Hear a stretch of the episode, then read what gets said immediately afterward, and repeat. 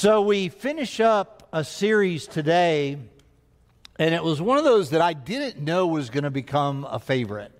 And I know that every series becomes my favorite, yada, yada, yada. Here goes the pastor. Where's his suit?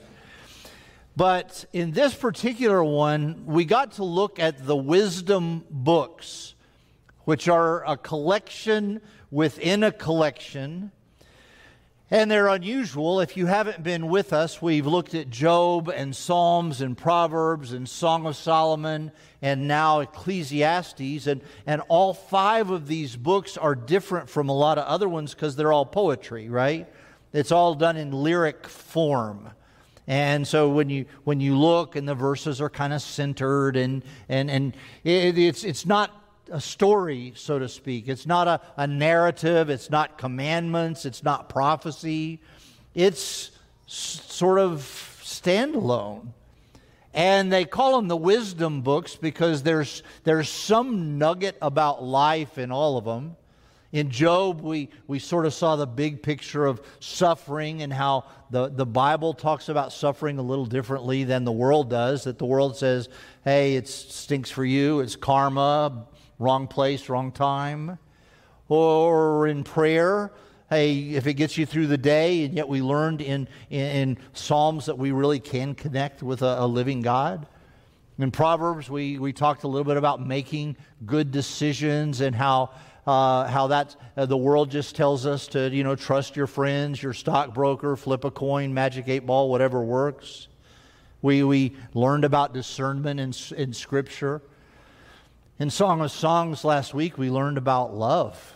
And the world gives us a, a definition of love that's too cheap, it's too, it's too easy. Well, today we talk about perspective. How, how do we view all of it? And even though it kind of goes out of order, that's why I decided to do this one last, is because Ecclesiastes talks all about perspective. Now, let me tell you a little bit about the book, just for you who have a paper Bible and you want to write some notes in it. Ecclesiastes is a fancy word, it's a Latin word that means church. So, whenever we see that this court or that court doesn't want to get involved in ecclesiastical matters, it's church. And so the, the title of the book literally means church. And in the first line of the book, we, we have the, the words of the preacher. And maybe your Bible says teacher. Maybe it says debater or arguer or proclaimer. And so basically, the one who speaks to the church is the one who wrote this. About 10 centuries before Christ, so 3,000 and some change years ago, this guy wrote about his life, and he concluded that without an eternal perspective, it's kind of all just vapor, he calls it, mist. And so this is where I want to go today. We talk about the futility of life lived without an eternal perspective. Now, is anybody a pessimist and will admit it? Anybody? You're a cynic, you're a pessimist. You will love this book. It's 11 and a half chapters of despair followed by one paragraph of hope. This is your kind of reading right here. Because this guy is a king. He describes himself as the son of David the king. So, so he has never known life without a palace.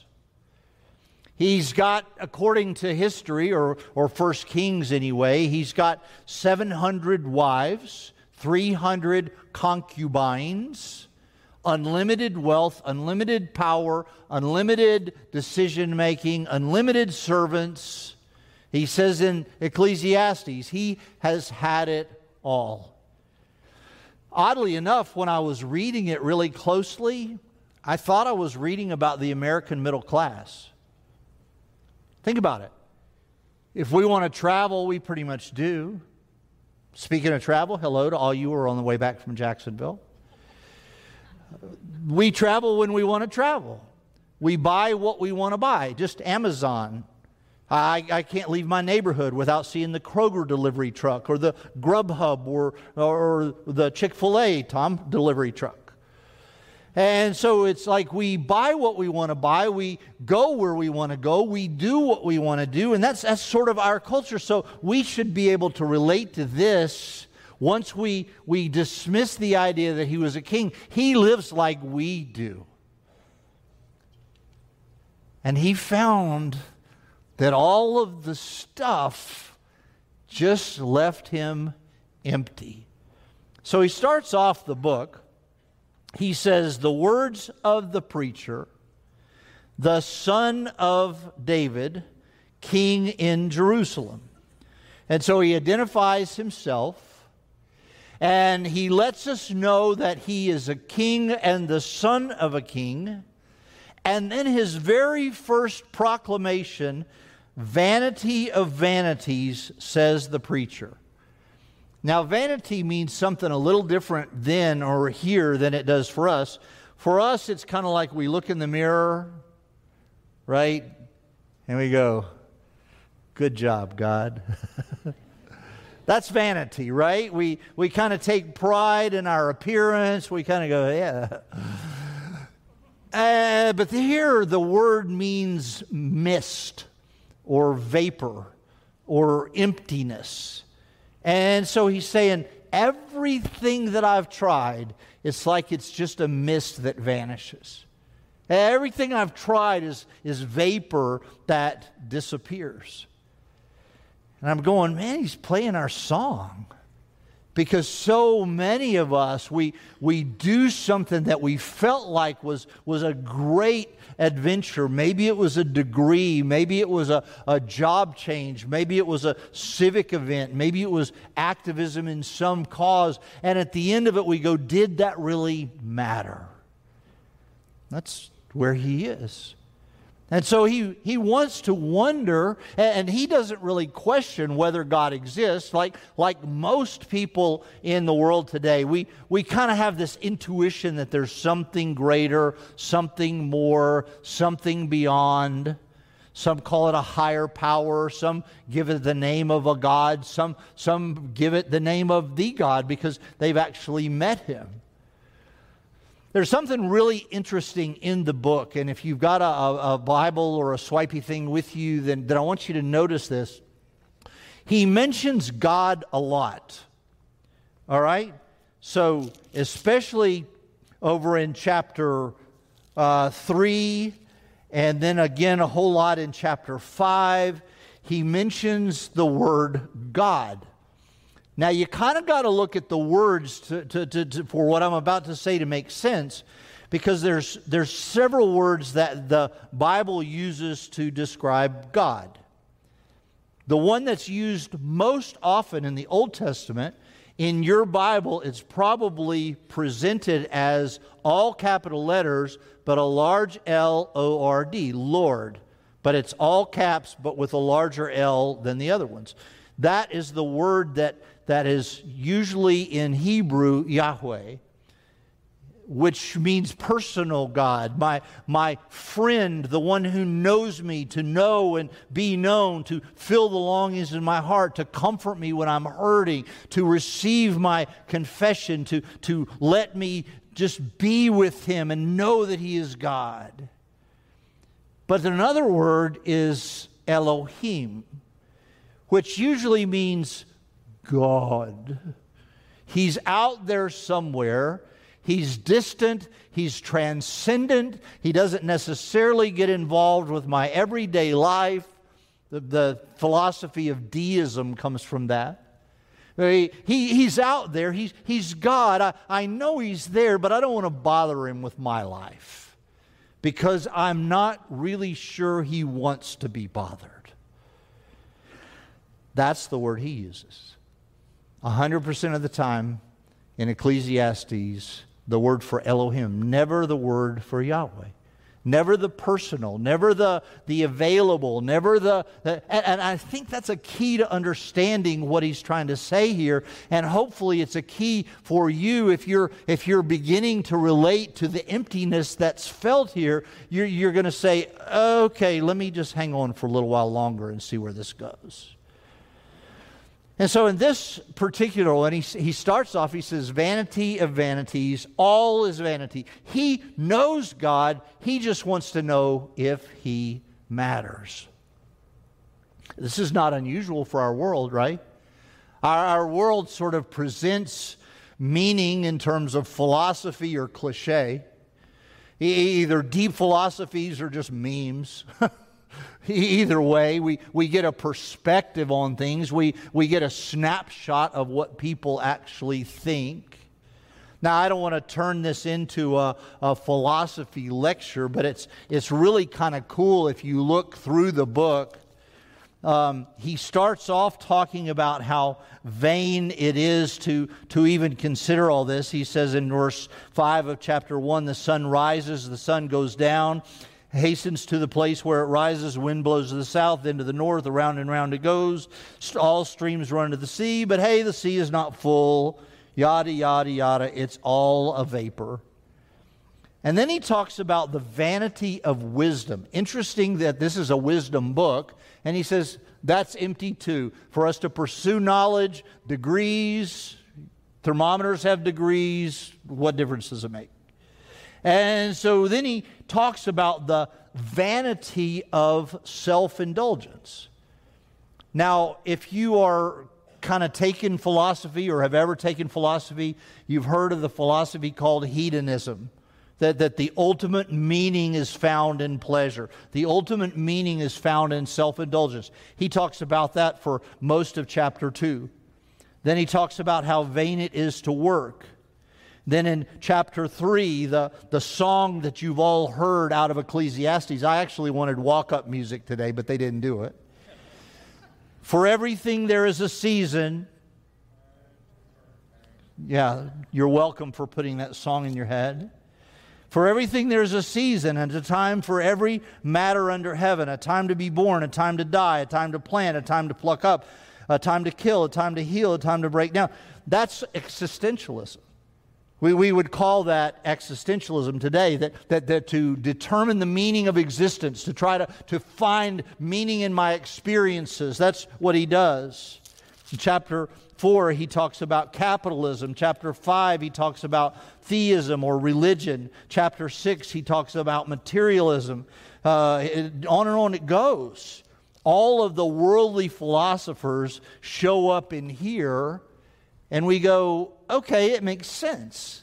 This dude was married to an Egyptian that we know of, so he had access to all of the. Uh, you've probably seen about the, the, the Alexandria Library, the national treasure, you've seen it. So, so, all of the wisdom of Egypt, all of the wisdom of Persia, all of the wisdom of the, the, what we now call the Near East, all of the wisdom of the Middle East, all of the wisdom of, of Eastern Europe. He, he had access to all that. He was married to half of it, and, and half of it that he was married to, he married to because of political alliances. So he had to get to know kind of their vibe in order to, to, con, you know, to make the, the marriage happen to he had access to all this philosophy and he couldn't find meaning in any of it. So philosophers, they try to find life, describe life in terms of meaning, value, purpose, beauty, truth, eternity, or not.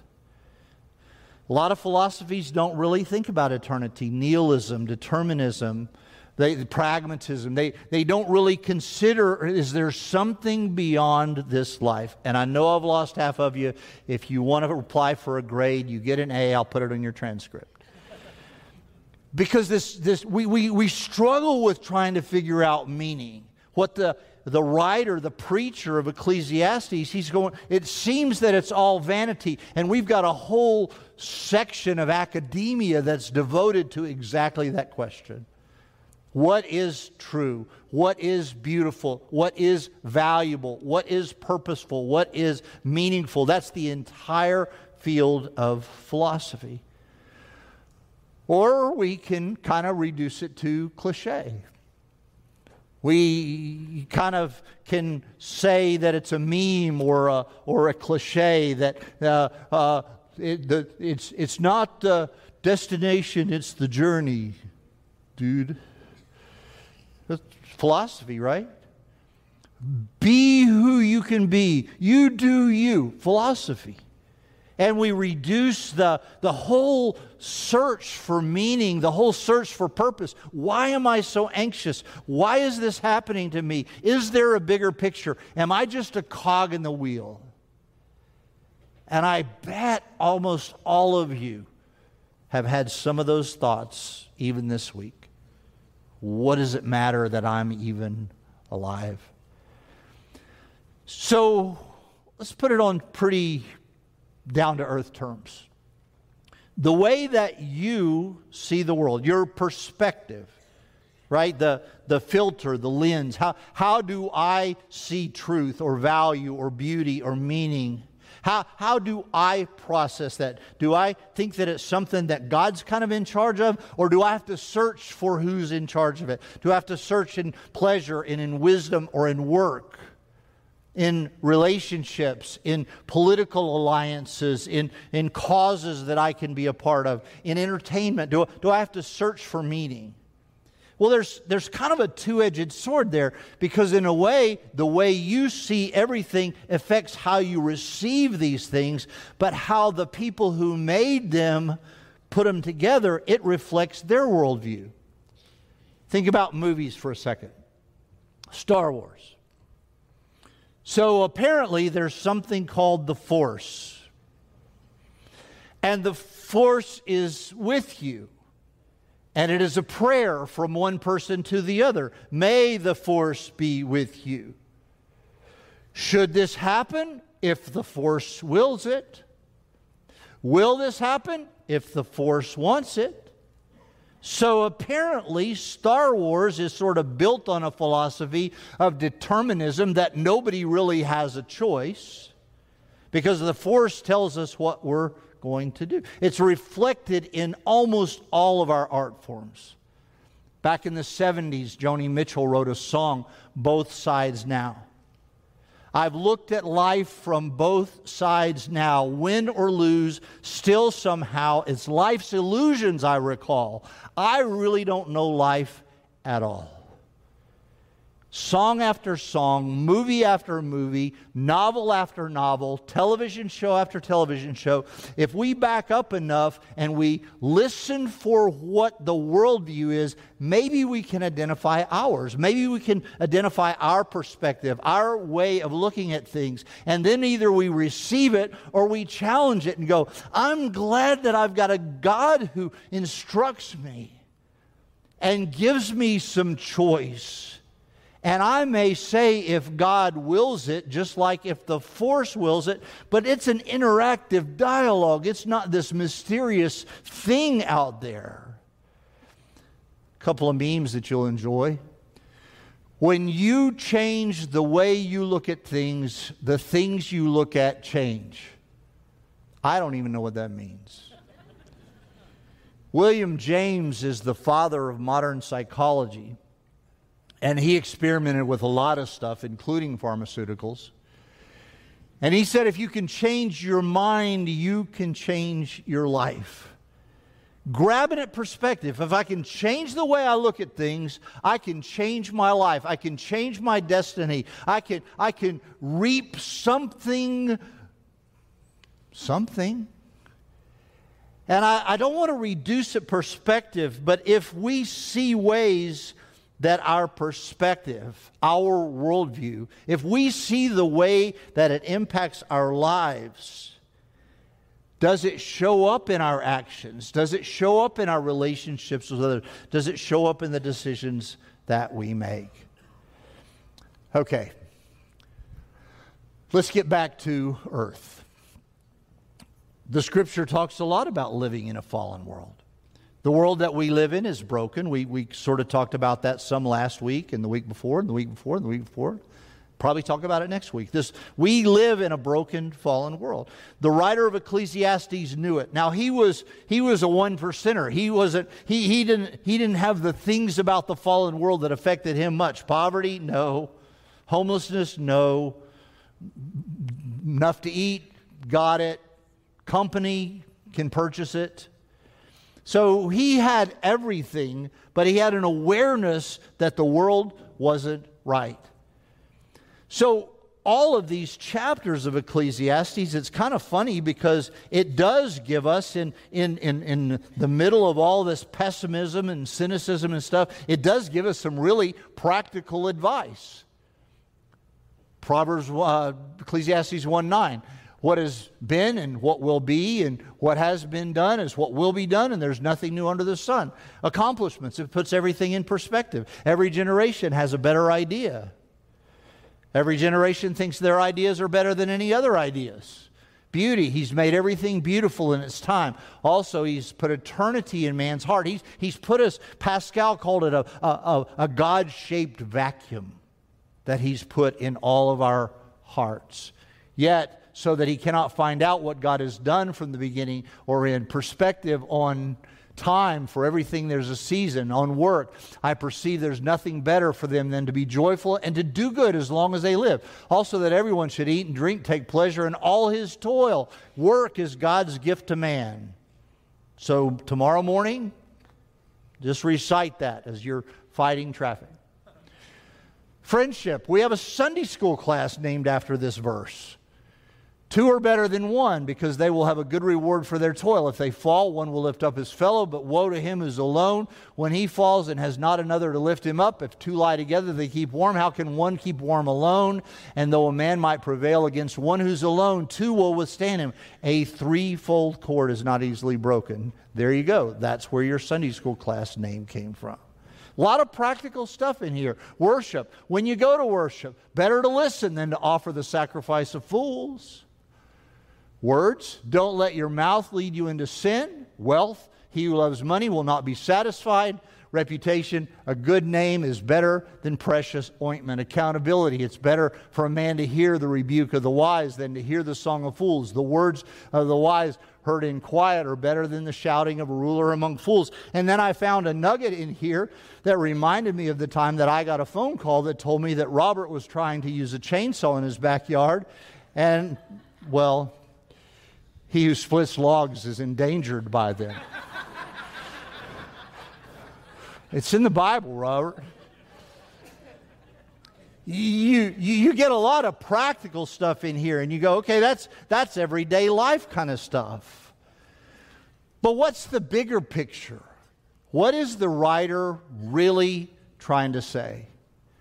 Well, he's really trying to tell us that this world is broken that your intuition, when you see somebody treat somebody in a way that's just not right, you're right. When you see a, a, a, an observation, when you, when you hear political campaigns that are built around things that just aren't right, you're right. This is a broken world, and people that have never found perspective in eternity are going to keep making decisions that reflect the brokenness of the world we live in. That's why the preacher in chapter 1 said, Vanity. It's all empty. The, we, we, we're, we're thinking cotton candy is nutritious when all it is is just fluff. Our world is difficult. You know, there's too many people that think when we become a Christian, it's all good straight hair, white teeth, kids that behave, you know. It's not. It's a difficult world that we live in. When Adam and Eve were cast out of the garden, God said it's going to be tough. And our world is tough. All the more reason that we need an eternal perspective. And our world has become increasingly narcissistic. It's a self centered world.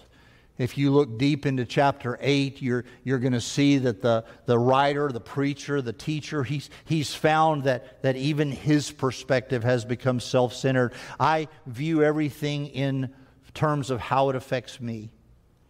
How is it going to help me? How is it going to harm me? How is it going to profit me? How is it going to cause me loss? Not so much the greater good, not so much uh, uh, a, a common grace, as, as the scripture says, not, not so much that, that, that when our team puts an irrigation uh, system in a field in Liberia, it's going to help an entire village and the children and the children's children and the children's children's children. And there's a sense that our world has become a, a place where we are uh, in a broken and difficult and self centered world. Well, what does the preacher say is the answer? Like I said, 11 and a half chapters of despair, and over in chapter 12, he gets to some meat. He says, Perspectives forever. Verse 13, chapter 12. The end of the matter all has been heard. Fear God and keep his commandments, for this is the whole duty of man. Let me do a little more translation for you. Most of your scriptures say that. They say, the end of the matter has been heard. Fear God and keep his commandments. And the word fear there is not like terror or Halloween kind of horror. It's a, it's a reverence that when I can't figure it out, there's one who knows. When I can't do it, there's one who can. When I don't know it, there's one who does. He's bigger than me. He's outside of me. He, he, he, is, he, is, he loves me. He believes in me. The songs we sang. But this is the part that's really, really interesting. Fear God and keep his commandments, for this is the whole duty of man. That's really not a very good translation. A better translation would be, for this makes a man whole. Sink it in. When we have an eternal perspective, when we don't feel like we are even able to understand it all, let alone solve it all, let alone do it all, let alone conquer our anxiety, our fear, our disorders, our whatevers. We can't figure out the future. And the writer of Ecclesiastes leaves us with this mystery and unfortunately, he never transitions from using Elohim to Yahweh. He never, he never makes that transition, but he hints at it. He says, The fear of the Lord is the beginning of wisdom. He said in Proverbs. And now here he says, If we fear God, keep his commandments, do what he tells us to do, this will make a man whole. The preacher challenges our values, he challenges our perspective. He, he says, just grab onto that there is something bigger than yourself. Been a really interesting, tough week for Judy and I. On Monday, we drove to Dozier, Alabama, and I served as a pallbearer for one of my colleagues at the seminary. She was a, a, a professor in social work and and she sort of wrote the book on death, loss, and grief. That was the most popular class at the seminary. And she passed away at the age of 93, having influenced thousands and thousands of people. Got a phone call that Amanda Breed, who is the daughter of Ken Anderson, who just really helped build this church, that she passed away last week. Her service will be on November 11th. Got a phone call on Thursday that Shirley Crawford, one of the saints in our church, part of the uh, choir at the 8:30 service, she uh, passed away after a heart stent operation didn't go well. And so I, I've got two funerals to plan and one that I just attended. And, and the one thing that I know 100% if I can't say to these people, there's something more. If I can't say to these families, that person went to their grave believing that there was something more. Troubled? Yes. Mentally, physically, emotionally. I can point to all three of those ladies, and, and there's, there were dynamics that were going on in their lives that were troubling. And if I can't cling to the fact that their troubles are over, that they're done with the pain, If I can't latch onto that, then I've got nothing to say to those families. I've got nothing. I, don't even know what I would say at a memorial service. For Paul, it came down to that. He said, if there's no resurrection, then everything we do is in vain. If there's no life after this life, then, there, then there's no meaning. Jesus said it this way I came that you might have life and have that more abundantly.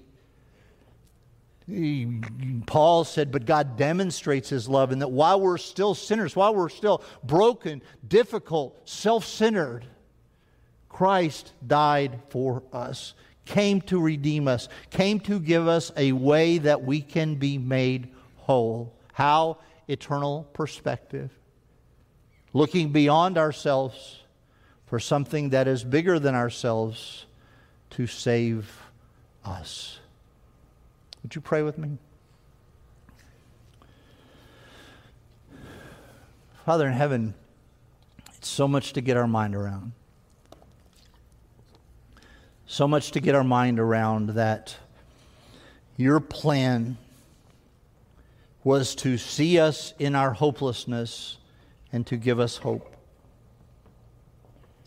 C.S. Lewis said was, he was surprised by joy. God, sometimes when we are feeling anxious, when we don't know what tomorrow will be like, when we don't know what our job will be like, when we don't know what retirement will be like, when we don't know what our kids will be like, what our schools will be like, what our jobs will be like, what our neighborhoods will be like, when we can't predict the weather, we can't predict travel, God, deliver us from the uncomfortableness of leaving some of the mystery with you.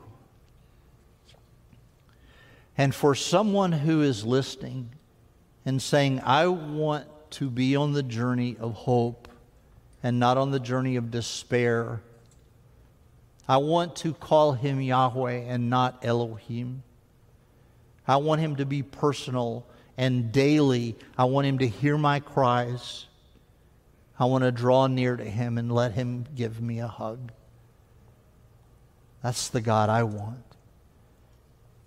If you're hearing that today for the first time, or maybe for the first time it's making sense to you, will you give your life to him? Would you say, Lord Jesus, I need you? Thank you for dying on the cross for my sins. I receive you into my life. I pray that you will help me walk with you forever, for my perspective is forever. And if you pray that prayer, He will do just that. He won't solve everything. You're not going to make straight A's or get a raise. Maybe. But what you do know is that your perspective has changed forever because you're trusting in one who is bigger, one who is beyond, and yet one who is personal. If that prayer is something that you would say, would you please do me a favor? There are people out in the lobby with green shirts or name tags. There are pastors all over the place. Would you find one of us and say, I want to do that today? I want to repent of my sins. I want to accept Christ as my Savior and I want to have that journey towards eternal perspective. Father, hear our prayers. Receive our worship. For we pray in Jesus' name.